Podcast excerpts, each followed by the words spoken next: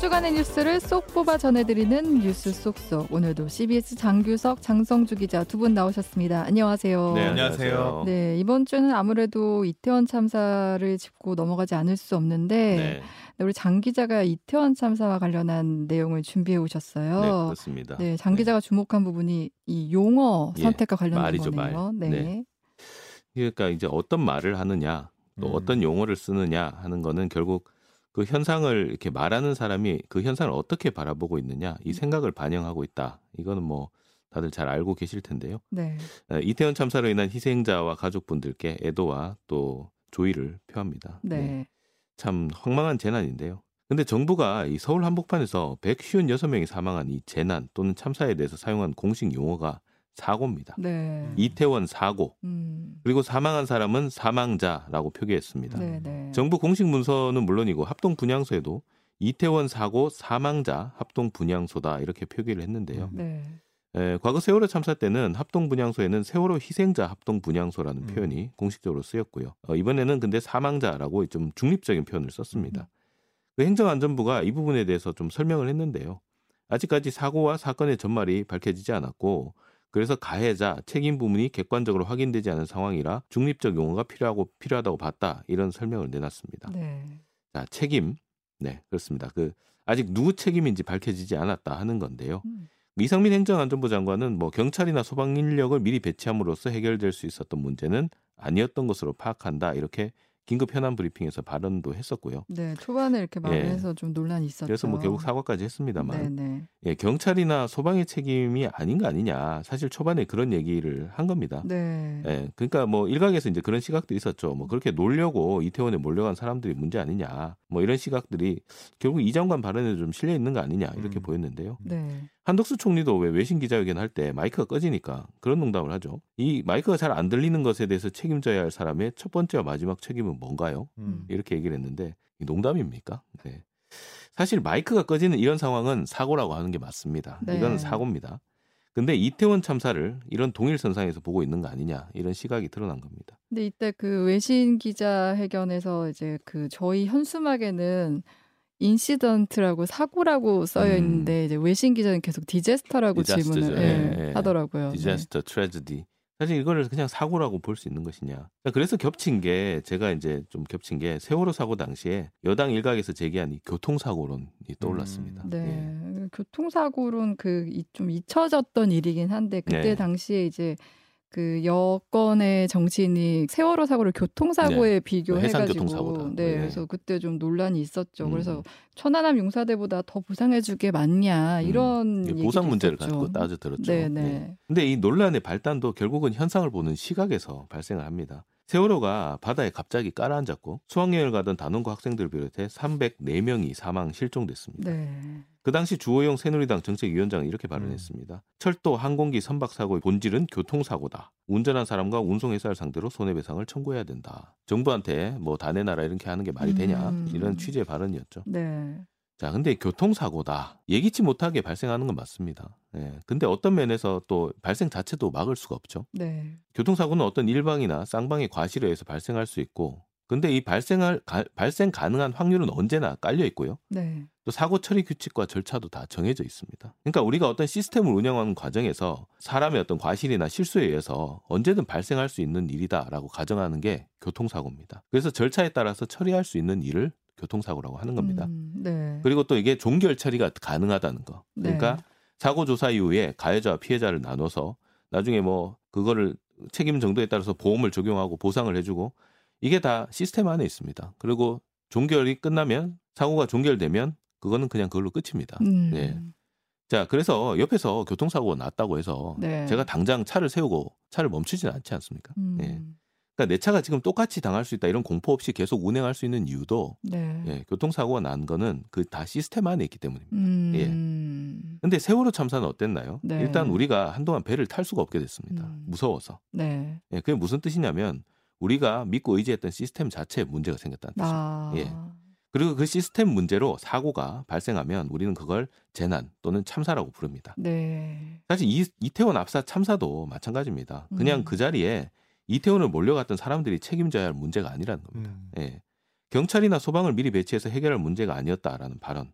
사실 그 전에 이태원에서 세계 음식 문화 축제가 있었고요. 네. 여의도에서는 불꽃 축제도 있었습니다. 음. 더 많은 인파가 몰렸는데 왜 사고가 발생하지 않았냐? 음. 이걸 좀 생각해 봤는지 물어보고 싶었습니다. 네. 장 기자는 어떻게 봤어요? 일단 다른 것보다 저는 윤석열 대통령이 이태원 그 참사 현장을 방문했을 때 권영세 통일부 장관이 수행한 점이 조금 음, 눈에 띄었거든요. 권 장관 같은 경우는 지금 국회의원이잖아요. 네. 그 지역구 지역구가. 네. 예, 용산인 건 맞습니다. 네. 그런데 이분이 검사 출신이기도 하고요. 음, 친박의 핵심으로 원래는 분류됐던 음, 분인데 음. 신윤핵관으로 또 아, 예. 이렇게 또 최근에 이렇게 돼 있거든요. 근데 지금 논란의 중심인 박희영 용산구청과 좀 인연이 있어서 더 음. 좀 그랬던 것 같아요. 네.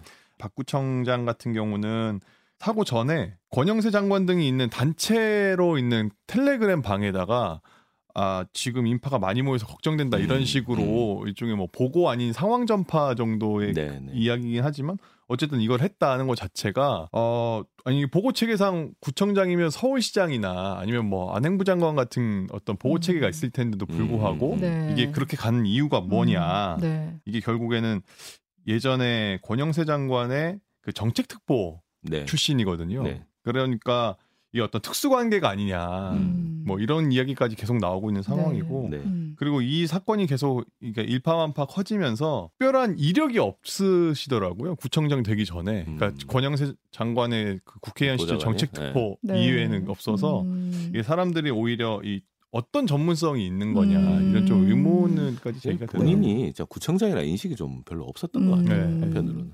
네, 아까 장 기자가 뭐 이제 보고 체계도 없었다 이런 얘기도 했는데 사실 이번 일과 관련해서 여권 정치인들이 말을 했던 게 주최 측이 불분명하다 이런 네, 네. 얘기를 해서 조금 논란이 예, 있었잖아요. 아까 말씀하신 아, 말씀드린 대로 그 음식 문화 축제, 불꽃 축제 이런 데는 주최 측이 확실했죠. 네. 음. 근데 이번에는 주최 측이 없어서 그런 거 아니냐. 그렇기 때문에 이제 지자체와 경찰의 업무, 그 다음에 법적 의무가 어디까지냐 이런 논란들이 나오는 건데요. 어, 근데 아까 말씀드렸던 이 시스템이 없었다는 게 이 부분에서도 드러납니다. 이게 단순한 사고라고 보면 안 되고 우리가 이제 대응할 수 있는 시스템을 갖추지 못해서 이제 발생한 재난이라는 거죠. 게다가 또 그 매뉴얼이 없었다라는 얘기를 하는데 음. 사실 있었던 매뉴얼도 제대로 안 지켰다는 게 그렇죠. 이번에 계속 드러나고 네. 있습니다. 네. 예, 경찰 조사를 통해서 계속 나- 드러나고 있는데 일단 인파가 엄청나게 몰릴 거를 지자체, 정부, 경찰이 다 인지하고 음. 있었습니다. 예. 네. 그럼에도 이게 위험 요인이 뭐냐 이런 걸 분석하기보다는 지자체는 쓰레기 처리 문제, 경찰은 마약, 성추행 이런 범죄 행위에 집중을 음. 했고요. 안전 문제가 발생할 경우에 인근 상인들과 협력해서 어떻게 대응할지 이런 문제는 뭐 논의가 없었다고 일단 네. 전해지고 있습니다. 네. 또 정부 재난 시스템도 지금 문제가 되는 게 그러니까 재난을 감지하는 시스템이죠. 사람이 너무 많이 몰려서 압사 위험이 있다는 얘기가 사고 발생 4시간 전부터 112 신고로 계속 네. 들어옵니다. 그랬죠. 네. 네. 뭐 경찰 공식 집계만 해도 거의 비슷한 내용의 압사 얘기가 거의 11건이나 접수됐는데 음. 대응이 거의 안 됐죠. 네. 네. 그다음에 또 일선 경찰들만 배치된 그 몇몇 경찰만 거의 뭐 목이 터져라 외치고 음. 거의 그 그날의 그 상황은 정말 아무런 매뉴얼도 시스템도 없었던 게 지금 드러나고 있습니다. 그러니까 저는 이제 우리나라가 이제 어느 정도는 시스템적으로 안정적인 나라라고 생각했는데 뭐 이런 참사를 볼 때마다 놀라게 돼요. 어, 그렇죠. 이렇게까지 네. 부실했나? 뭐 음. 이런 생각을 하게 되는데 지금 보고 체계도 굉장히 엉망이었어요. 네, 그렇습니다. 10월 29일 오후 9시에 이태원에서 압사당할 것 같다 이런 112 신고가 계속 이제 잇따르고 있었죠. 근데 이제 용산 경찰서장은 그 당시에 이제 어, 용산 대통령실 인근에 있었습니다. 네. 그 대통령 퇴진 촉구 집회 현장을 통제 중이었고요. 그 다음에 이후에 또 이제 어, 식사가 되게 늦었겠죠. 이게 음. 끝나서 식사를 하러 식당에 있었고 그래서 결국에는 참사가 발생하고 나서야 이제 네. 움직입니다. 자, 발생하고 음. 나서 5분 뒤에 이제 현장에 도착을 했는데 근데 가는 길도 엄청 막히고 되게 힘들었겠죠. 네. 네. 그러니까 이미 대비가 안 돼 있었던 상황이고 그 다음에 이제 소방청 상황실을 통해서 소방청은 이제 소방 다- 대응 단계들이 있으니까 그 단계를 통해서 행정안전부 상황실, 대통령실 국정 상황실에 이제 사고 내용이 보고가 되기 올라가는데 이게 11시쯤입니다. 그러니까 한 45분 정도 지나고 네. 나서 그러니까 윤석열 대통령도 이때는 사고 상황을 인지를 했어요. 보고를 받고. 네. 근데 대통령이 이거를 보고받은 시각에 어, 이상민 행정안전부 장관은 이걸 몰랐습니다. 그러니까 행- 행안부. 상황실에서 네. 대통령실 국정상황실로 저 보고가 음. 올라갔는데 행안부 상황실에서 장관한테는 이게 안- 네. 전달이 안 된 거죠. 근데 이제 이 장관은 이걸 어떻게 알게 되냐? 소방대응 2단계 긴급 문자를 보고서 11시 20분에 이제 이걸 인지를 하게 됩니다. 이때 이미 대통령은 첫 지시를 내리고 있어요. 아, 그러니까 행안부 장관은 지시를 받을 때 이게 무슨 말인지도 모를 수도 있는 음. 그런 상황인 거죠. 네. 예.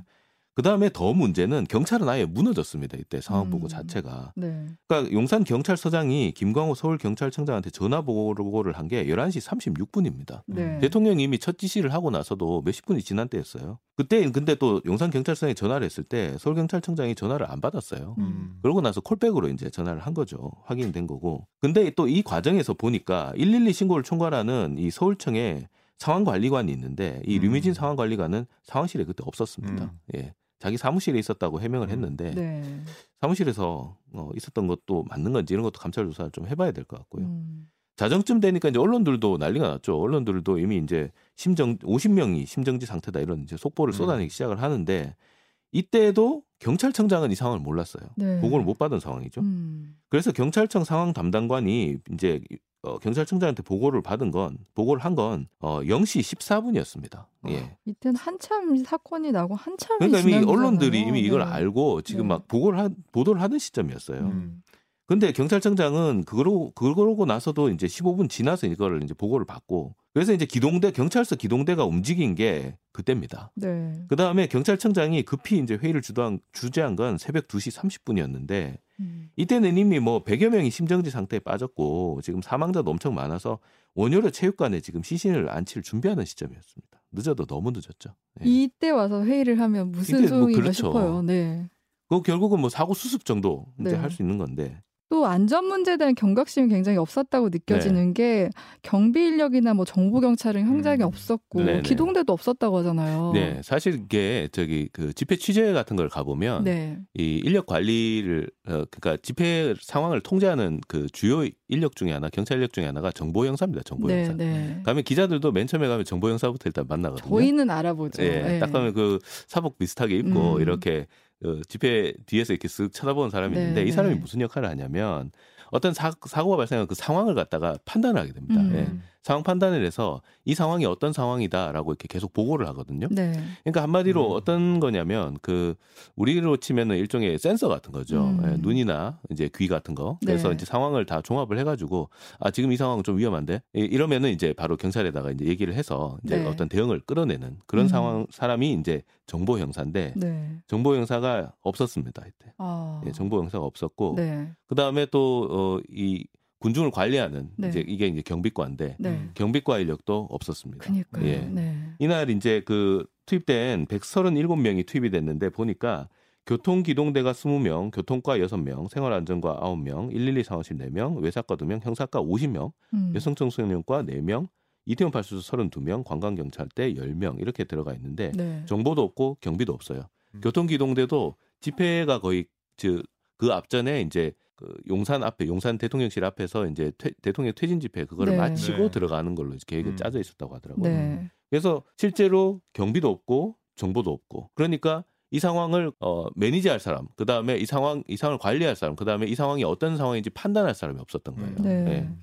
근데 이렇게 왜 이렇게 없었냐? 게다가 좀 눈에 띄는 게 형사과가 50명이 들어갔어요. 그니까요. 형사과가 그러니까 50명. 결국 네. 이태원에 사람들이 와글와글할 때 형사들이 거기 깔려 있었다는 겁니다. 음. 예. 이게 무슨 뜻이었냐면 네. 결국은 이 이태원 할로윈데이 때 중점적으로 경찰이 본 거는 범죄 행위였다는 거예요. 네. 예. 그 중에서도 마약. 음. 이번에 마약 단속 때문에 인력이 증원됐다는 게 내부 문건이 CBS 취재 결과 나왔고요. 아. 예.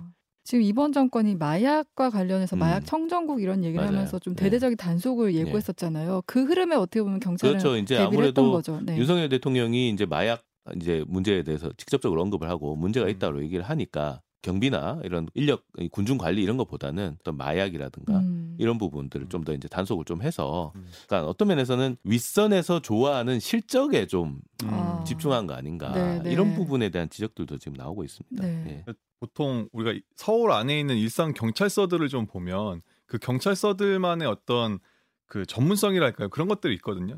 국회의사당이 있는 여의도랑 그리고 원래 청와대가 있었던 맞아요. 종로경찰서 같은 음. 경우는 집회 시위 굉장히 예, 이런 데, 집회 네. 시위에 굉장히 특화돼 있는 맞아요. 네, 네, 음. 전문성이 있죠. 있는 곳인데 그에 반해서 용산경찰서 같은 경우는 원래는 그 외국인들 특히 주한미군 관련된 음, 범죄나 맞아, 맞아. 이런 것에 예. 좀 특화돼 있는 경찰이거든요. 맞아요. 네. 근데 이번에 뭐 방금 지적해 주신 것처럼 많은 인력과 투입된 것 자체가 용산에 있는 대통령실 앞에 어떤 음, 집회 음. 상황에 이렇게 집중돼 있었다 보니까 이게 사실 사건이 발생한 직후에 그 민주당의 싱크탱크인 민주연구원 부원장이 이 음. 결국엔 다 이거 또 대통령실 옮겨서 이런 거 아니냐 이런 글을 음. 올렸다가 문매를 음. 맞고 글을 삭제하긴 삭제했죠, 했는데 사실. 예. 지금 여러 가지 상황들이 점점 드러나고 있는 상황들 자체도 결국에는 이거하고 좀 무관하진 않다 음. 이런 생각이 좀 많이 듭니다. 네. 이거를 그저 사고라고 치부할 수 있을까요? 결국은 우리 시스템이 근본적으로 오류가 발생해서 그 다음에 매뉴얼도 제대로 작동하지 않았던 이런 사건을 사고다. 희생된 사람들은 단순 사망자다. 이렇게 규정할 수 있는가? 네. 정부 인식에 참 많은 문제가 있었다고 음. 얘기했습니다. 결국 이런 재난은 우리가 어떻게 봐야 되나? 퓰리처상 수상 작가인 주노 디아스가 IT 지진 참사가 났을 때 이런 말을 했습니다. 네. 재난은 그냥 일어나지 않는다. 재난은 항상 보이지 않는 사회적 선택들, 물에 빠져 죽거나 돌무더기에 깔린 이들보다 더 많은 사람들이 연루된 선택들에 의해서 만들어진다. 아, 그동안 이 이태원 압사 참사가 일어나기 전에 네. 어떤 선택들이 이루어졌는지 낱낱이 밝혀져야 음. 되고요. 음. 그 다음에 이거를 어떤 시스템을 새롭게 구축하는. 음. 그러니까 교통사고는 시스템을 그냥 확인하는 걸로 끝나지만 참사는 시스템을 재구성하는 걸로 끝이 나야 됩니다. 네. 예.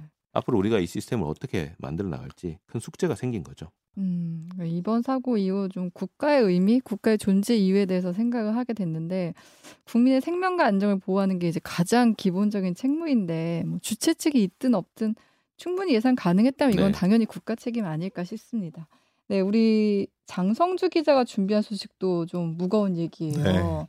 네, 국제 정세도 지금 시시각각 변하고 있는데 러시아와 우크라이나 전쟁 분위기도 또 달라졌다고요. 네, 그러니까 러시아가 식량을 다시 약간 무기화하는 분위기로 흘러가고 음. 있습니다. 그러니까 한때 이 식량 수출을 막아서 정말 전 세계적으로 난리가 났었잖아요. 그랬죠. 곡물가 폭등하고요. 네, 네. 그런데 이게 우크라이나가 흑해 항구를 이용해서 이 곡물을 수출할 수 있도록 합의를 했던 게 지난 7월입니다. 음. 근데 이게 아, 합의가 무기한으로 언제든지 다 할 수 있다 이게 아니라 네. 이번 달 19일 그러니까 2주 뒤입니다. 이게 아. 딱 기한이 있는 한시적으로 하는 네. 한시적인 합의였거든요. 네. 근데 이거를 또 깼어요. 음. 그러니까 원래는 이제 연장하자 이렇게 계속 요청을 러시아한테 요청을 하고 있었는데 러시아가 갑자기 지난주에 막았는데 그 이유가 어 헤르손, 자포리자, 도네츠크, 루안스크 등 이렇게 우크라이나의 네 개 지역을 점령한 뒤에 병합을 했잖아요. 네. 그리고 이후에는 이제 러- 우크라이나가 오히려 계속 좀 공세를 하면서 맞아요. 회복을 네. 영토를 좀 회복하는 상황이었는데 이런 상황에서 우크라이나가 드론을 이용해서 흑해에 주둔하고 있던 러시아 군함을 공격했다라는 음. 이유를 들어서 갑자기 이 수출을 러시아가 막게 된 겁니다. 네. 물론 이제 국제사회가 좀 노력을 해서 일단은 합의안에는 복귀를 했는데 네. 당초 말씀드렸던 것처럼 2주 뒤에 이- 이 한시적인 합의가 연장되기는 음. 아마 좀 어렵다 이렇게 지금 보고 있습니다. 그러면 합의를 연장하기 어렵다 그러면 또 전 세계 식량 위기가 올 수 있다는 건가요? 아무래도 그럴 수밖에 없을 것 같은데 일단 유엔 유엔의 집계를 보면 그 우- 러시아랑 우크라이나랑 식량 수출 합의에 따라서 지난 3월에 곡물 가격이 최고점이었는데 네. 그때 비해서 한 15% 정도 하락을 했다 이렇게 음. 유엔은 평가를 하고 있었던 상황이거든요. 네. 그런데 러시아가 이렇게 식량을 갑자기 무기화했다 이런 소식이 전해진 그 당일 날에 밀 선물 가격이 한 6에서 7% 정도 갑자기 네. 상승을 아. 했어요. 그렇기 때문에 어, 이런 식으로 러시아가 언제든지 다시 무- 음. 이렇게 무기화할 수 있다 이런 우려가 이제 커질 수 있는 상황이고 뭐 앞서서 잠깐 말씀드렸지만 처음에 이 무기화했을 때 뭐 곡물 가격은 물론이고 인도네시아에서 뭐 팜유 수출을 중단하면서 맞아요. 식용유 음. 가격도 엄청나게 올랐고 사료 그의 원료 수급에도 문제가 생기면서 네. 계란 가격이 한 판에 만 원이 넘는 음. 네, 그런 아. 일도 있었잖아요. 네, 네. 그 이후 어떻게 됐습니까? 라면, 빵, 뭐 다. 아이스크림 예. 뭐다 진짜 생필품 가격 다 올랐거든요. 네. 근데 지금 혹은 뭐 내년 초에 이렇게 오른 만큼 또 오른다라는 생각을 하면 음. 좀 저는 아찔한 상황입니다. 네. 근데 식량 무기화도 식량 무기화인데 러시아 지금 핵무기 사용 가능성이 계속되면서 안보도 위협하고 있잖아요. 네, 그러니까 러시아가 지금 어떤 걸 하고 있냐면 우크라이나 지역을 병합한 이후에 여기는 우리 땅이니까 아, 예. 네, 우리 땅 건드리면 우리가 가- 모든 그렇지. 수단을. 동원하겠다라고 예. 해서 이제 핵무기 네. 이 사용 가능성 이 계속 나왔던 건데 지금 뭐 사실 이 핵무기라는 것 자체가 가만히 있으면 내가 죽을 수도 있다라는 생각을 갖고 개발을 하게 되는 거고 네. 또 개발하고 나면 나를 건드리면 가만히 있지 않겠다 음. 이런 용도로 사용하는 거기 때문에 네. 이 핵무기의 사용 가능성 이게 러시아가 이런 가능성이 나온다는 것 자체는 그만큼 좀 전세가 불리해졌다라는 음. 거를 의미할 수 있을 것 같고요. 그런데 지난달 말에 푸틴이 좀 달라진 모습을 보였던 게 어. 어, 핵무기를 사용하는 건 정치적이고 정치적이고 군사적으로도 의미가 없다. 그래서 핵무기를 사용할 의- 이유가 없다. 이렇게 오. 공식적으로 뭐야? 갑자기 발표를 태세를 했거든요. 전환했어요. 그러니까 그러면서 이게 자기들이 이렇게 좀 공세적으로 나왔던 이유에 대해서 서방의 책임을 돌렸는데 네. 그 영국 역사상 최단 기간 재임했던 그 트러스 정 총리가 네. 총리 취임하기 전에 어떤 말을 했냐면 내가 총리가 되면 핵무기를 사용할 준비를 하겠다. 어. 이렇게 말한 것에 푸틴이 쫄아서 이렇게 모든 수단을 동원하겠다. 어. 이렇게 한 거라고 책임을 이렇게 전가하는 아니, 좀 모습을 되냐? 예. 모, 모습을 네. 보였었습니다. 예. 근데 진짜 어느 순간부터 핵무기 얘기는 좀 안 들, 안 들리고 네. 더티밤 사용 우려가 나오고 네, 있어요. 그러니까 핵무기에서 약간 이제 넘어갔는데 음. 그 이게 더티밤이라는 것 자체는 어떤 진짜로 화력으로 음, 음. 어떤 그런 어떤 퍼포먼스를 보여주는 게 아니라 방사성 물질을 확산하는 게 아, 예. 목적이거든요. 예. 어. 그러니까 아예 폭발이 없을 수도 있습니다. 어. 공중에 지나가면서 이렇게 어. 쓱 뿌리고 갈 수도 있는 뿌려버리는 거고. 네, 일종의 생화무기랑 비슷하다. 그러니까 눈에 보이지도 않고 냄새도 안 나고 뭐 어. 맛도 안 음. 나는 약간 뭐 그런 식으로 될 수 있지만 그 후유증은 정말 상상할 수 맞아요. 없을 정도로 네. 크, 크다. 네네. 그게 바로 이 더티밤이라고 불리는 건데 네. 어, 러시아랑 우크라이나가 서로 지금 쟤네가 지금 더티밤 쓰려고 준비를 하고 있다 이렇게 지금 주장을 하고 있는 상황입니다. 음. 하지만 또 러시아 같은 경우는 그 미국과 서방이 우리 러시아의 힘을 빼기 위해서 우크라이나를 이용하고 있다. 우크라이나에서 군사적 실험을 한다. 이런 음. 선전선동을 하면서 갈라치기 하는 모습도 좀 보이고 있습니다. 음, 지금 전쟁 초에 진행됐던 평화 협상은 좀 진전이 있어요? 지금 상황은 네. 오히려 러시아가 평화 협상을 하자고 우크라이나한테 구애를 좀 하는 음, 모습이고 음. 우- 반면에 우크라이나는 협상 가능성을 뭐 사실상 배제한 음. 상황입니다. 오. 그러니까 이게 그렇게 된 이유가 네. 이 러시아는 이 네 개 지역을 병합함으로써 그렇죠. 이번 전쟁의 목적을 사실상 달성했다 음. 이렇게 볼 수 있거든요. 네. 왜냐하면 어, 2014년에 병합했던 크림반도 같은 경우가 원래는 대교로 연결돼 어 있었는데 이게 뭐 또 폭발하는 사고가 있었지만 어쨌든 대교로만 연결돼 있는데 이 네 개 지역이 러시아 본토랑 크림반도를 육지로 연결할 수 아, 있게 그렇군요. 해변가로 이렇게 다 연결이 돼 있는 거거든요. 네. 그러니까 이번 전쟁을 통해서 러시아 같은 경우는 우크라이나가 사실상 이제 육지 국가가 된 거예요. 해, 음. 구- 해양으로 통로가 없는 그 음. 오데사라는 엄청 중요한 항구가 있긴 하지만 네. 사실상 내륙 국가 형태로 됐기 때문에 네. 이제 흑해가 내 거가 됐다 러시아 아. 입장에서는 음. 그렇기 때문에 아마 지금 평화 빨리 협상을 하자 오히려 음. 길어지기 전에 네. 이런 걸 요구하고 있는 것 같고 반대로 우크라이나 같은 경우는 여기서 멈추면 사실상 다 이- 잃어버린 거랑 같은 거거든요. 음. 네. 그러니까 우리나라로 치면 독도랑 제주도를 다른 나라에 뺏기고 전쟁을 음, 끝내볼 수- 음. 끝내버린다 이거는 있을 수 없는 일이기 때문에 네. 아, 상황은 계속 지속되고 있는 상황입니다. 네. 오늘 두 분 뉴스 속속 장성주, 장규석 두 분 기자 고생하셨습니다. 네. 감사합니다.